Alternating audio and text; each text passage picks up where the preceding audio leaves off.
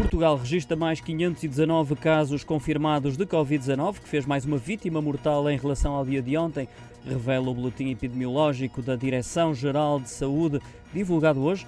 O número de óbitos ascende agora aos 17.044, enquanto que os números totais de casos de Covid subiram para os 855.951. Dos 519 novos casos, a maior parte encontra-se na região de Lisboa e Val do Tejo.